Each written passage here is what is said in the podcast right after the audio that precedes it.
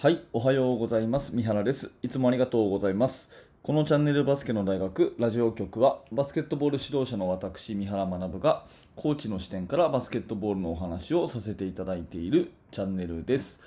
えーいつも聞いていただいてありがとうございます。今日は8月の4日水曜日ですね。皆様、えーいかがお過ごしでしょうか、えー毎日暑い日が続いていますけどね、えー体調とか、え崩してないですかね？あのオリンピック非常に面白いところになってきて、え男子は昨日ですね、えスペインが負けてしまいアルゼンチンが負けてしまい、ね大ベテランのスペインパウガソールそれから、えアルゼンチンのルイス・スコラが代表からの、まあ、ほぼ事実上引退ということになったわけですよね、うんまあ、この伝説的な2人が、まあ、あの国際ゲームからユニフォームを脱ぐというのは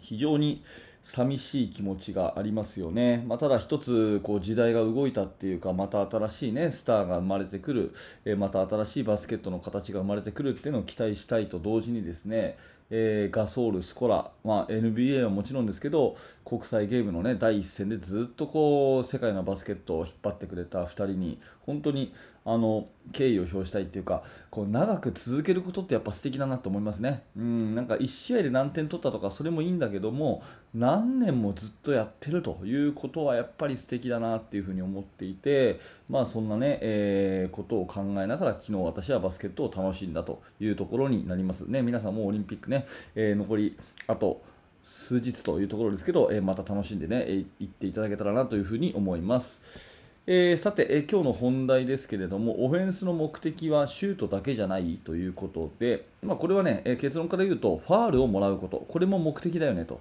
いうことを改めて強調したいんですね。あのまあ、オフェンスっていうのはボールを持って、えー何をするためにやってますか？って言ったら当然シュートのためにですよということですよね、まあ、シュートを、えー入れることも大事ですけれどもシュートすること打つ打つこと自体がね、えー目的だし、まあ、シュートすること自体が仕事だぞというような感じで教えている方がほとんどかと思うんですが、まあ、ただねシュートを打つだけっていうことだけじゃなくてファールをもらえてるかどうかっていうのはものすごく大事なんですね。うんまあ、よくある言葉で言うとファールトラブルとかっていう言葉ありますけれどもファールトラブルで、えー相手のそのエースプレーヤーをね、えー大事な時間帯ベンチに退かせることができるとかそういうことっていうのは、まあ、あのあるじゃないですかだからファールをたくさんさせてしまうっていうことはものすごくあの相手にとってダメージがあることなんですね。うん、それからシュートの体勢でファールをもらえたらフリースローが与えられるでフリースローっていうのは、まあ、通常、ね、練習重ねているチームであれば、え半分以上入るということを考えるとですね、まあ、半分以上入るシュートってあのコート上でどこにもないんですよね。ゴール下の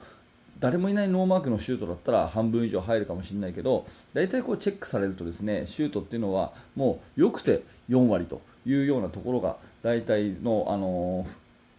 確率ですので、えーフリースローがですね多少リングからゴール下に比べればちょっとリングから遠いとはいえですね自分のリズムで誰にも邪魔されずに打てるということを考えるとフリースローがある意味最も確率の高いシュートというふうに言うこともできるわけですね。だからファールをもらうということはすごく大事ということです、えー相手のね、えーチームファール加算で個人ファールが加算で相手チームの主力をねベンチに退けることもできるしねえそのファールの結果フリースローを得られたらそれが一番ね、え実はゴール下よりも、えある意味一番確率の高いシュートが期待できるということですよねだからオフェンスの目的っていうのはただシュートを打つだけじゃなくて、えー体のぶつかり合いを好んでして、えファールをもらうことこれがすごくすごく大事ですよっていうお話をね、え今日はしたいと思うんですね。というのは、うんとこれをね、あの断るごとにコーチは言っていかないと結構選手はね忘れがちなんですよね。特に、あの高校生以下のね、えー子供たちは体のぶつかり合いを嫌う傾向にあるんですね。うんまあ、当然ですよね、ぶつかったら痛いし、ねえーガンガンガンガンぶつかってファールをもらうというよりはですねなんか遠くからスリーポイントシュートをパシャッと決めた方がかっこよくも見えるわけですよね。ただそれは、えーボクシングでいうボディーブローのようにですね相手にすごくダメージを与えることなんだよと。でファールをもらうっていうのはもう最高のプレーなんだよと。オフェンスの目的そのものなんだよっていうことでファールをもらうことをこう称賛していって上げないとですね子どもたちはね、えー、それが価値あるプレーだっていうのがあんまりこうわからないんですよね。うん、だから、すごくインサイドが大事だぞ、ね、ゴール下で攻めることが大事だぞ、ファールをもらうことが大事だぞっていうようなね、そういうような、えー、教え方をしてですね、どんどんより好んで、えー、体をぶつけてファールをもらうっていうことが大事かなっていうふうに、えー、思うわけですね。なので、えー、練習ゲームとかね行くと普段のこう練習の中ではねあんまりこう、まあ、本気でやってるとはいえどこか仲間内の、えー、プレー仲間同士のプレーっていうのはちょっとこううん慣れ合いっていうかねあんまりこう激しくやらないというところもあるかもしれませんがやっぱりこの練習ゲームをやってね他のチームと戦うともうバチバチに体がぶつかったりするわけじゃないですか。特に高校生以上だとねあの体のコンタクトすごく激しくなるんで、えー、そういうところでですね練習試合他のチームと対戦するともう遠慮なしで体がぶつかるんでやっぱり日頃のぶつかり合いじゃ足りないなとかっていうことも実感したりする、まあ、そういう時にこそですねファールをもらうことがすごく大事なんだぞっていうそういうね、えー、一言をどんどんコーチが子どもたちにかけてあげてですね体を張るプレーを称賛してあげるっていうところをねあのすごくこうあの大事にしていくと、まあ、チームも強くなるんじゃないかなというふに思います、まあ、シュートを打つだけだったらね、えー、結構どこでもできるんであのただただ打つだけじゃなくてファールをもらえるようなプレーをすることこそ最高だぞと、ねえー、もっと言うならですね外のスリーポイントシュート、ね、あのアウトサイドシュートの3点シュートよりもゴール下の3点これが一番いいんだぞと。ゴール下の3点というのは要はバスケットカウントですよね、え、インサイドで戦って、ね、ドライブしていってバスケットカウント1スロー。これも3点もらえる。プラス相手にファールが1個つく。もうこれは最高なんだよというようなところで、うん、そんなようなところでですね、えー、ファールの重要性っていうのをどんどん言っていってあげるとそれをね、えー、好んでやるようになって、えー、結果的にですねやっぱりファールが重ねれば絶対相手困りますから、えそんなようにあの試合の勝敗にも大きくえ左右する。それがファールをもらうっていうことじゃないかなというふに思ったので今日はそんな話をさせていただきました、えオリンピックね、え今日も試合あると思うんですけれどもあのぜひね、えーと、シュートが入って入らないというスタッツだけじゃなくてフリースローが何本あのもらえてるか、ね、またフリースローが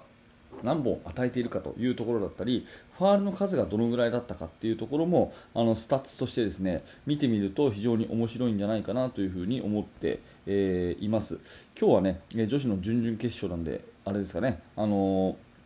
ー、日本代表が今日も試合があるということで、えー、まあ、その辺のね日本代表の女子の日本代表はアウトサイドスリーポイントシュートもものすごく、えー、精度が高いんですけれどもそれと同時にファールをどのぐらいもらってるかっていうのもね、えー、一つゲームの焦点になると思うのでその辺も注目して楽しんでいただければなというふに思います、えー、今日のテーマはオフェンスの目的はシュートだけじゃないということで、え結論はファールをもらうことがすっごい大事だしオフェンスの目的そのものがファールをもらうことだよというお話です。